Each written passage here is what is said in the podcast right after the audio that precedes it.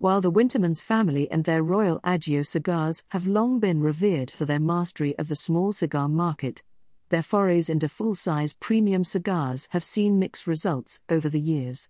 With Boris Wintermans leading the charge, however, the family's Balmoral brand has triumphantly re emerged on the premium cigar scene with the Balmoral Añejo XO series.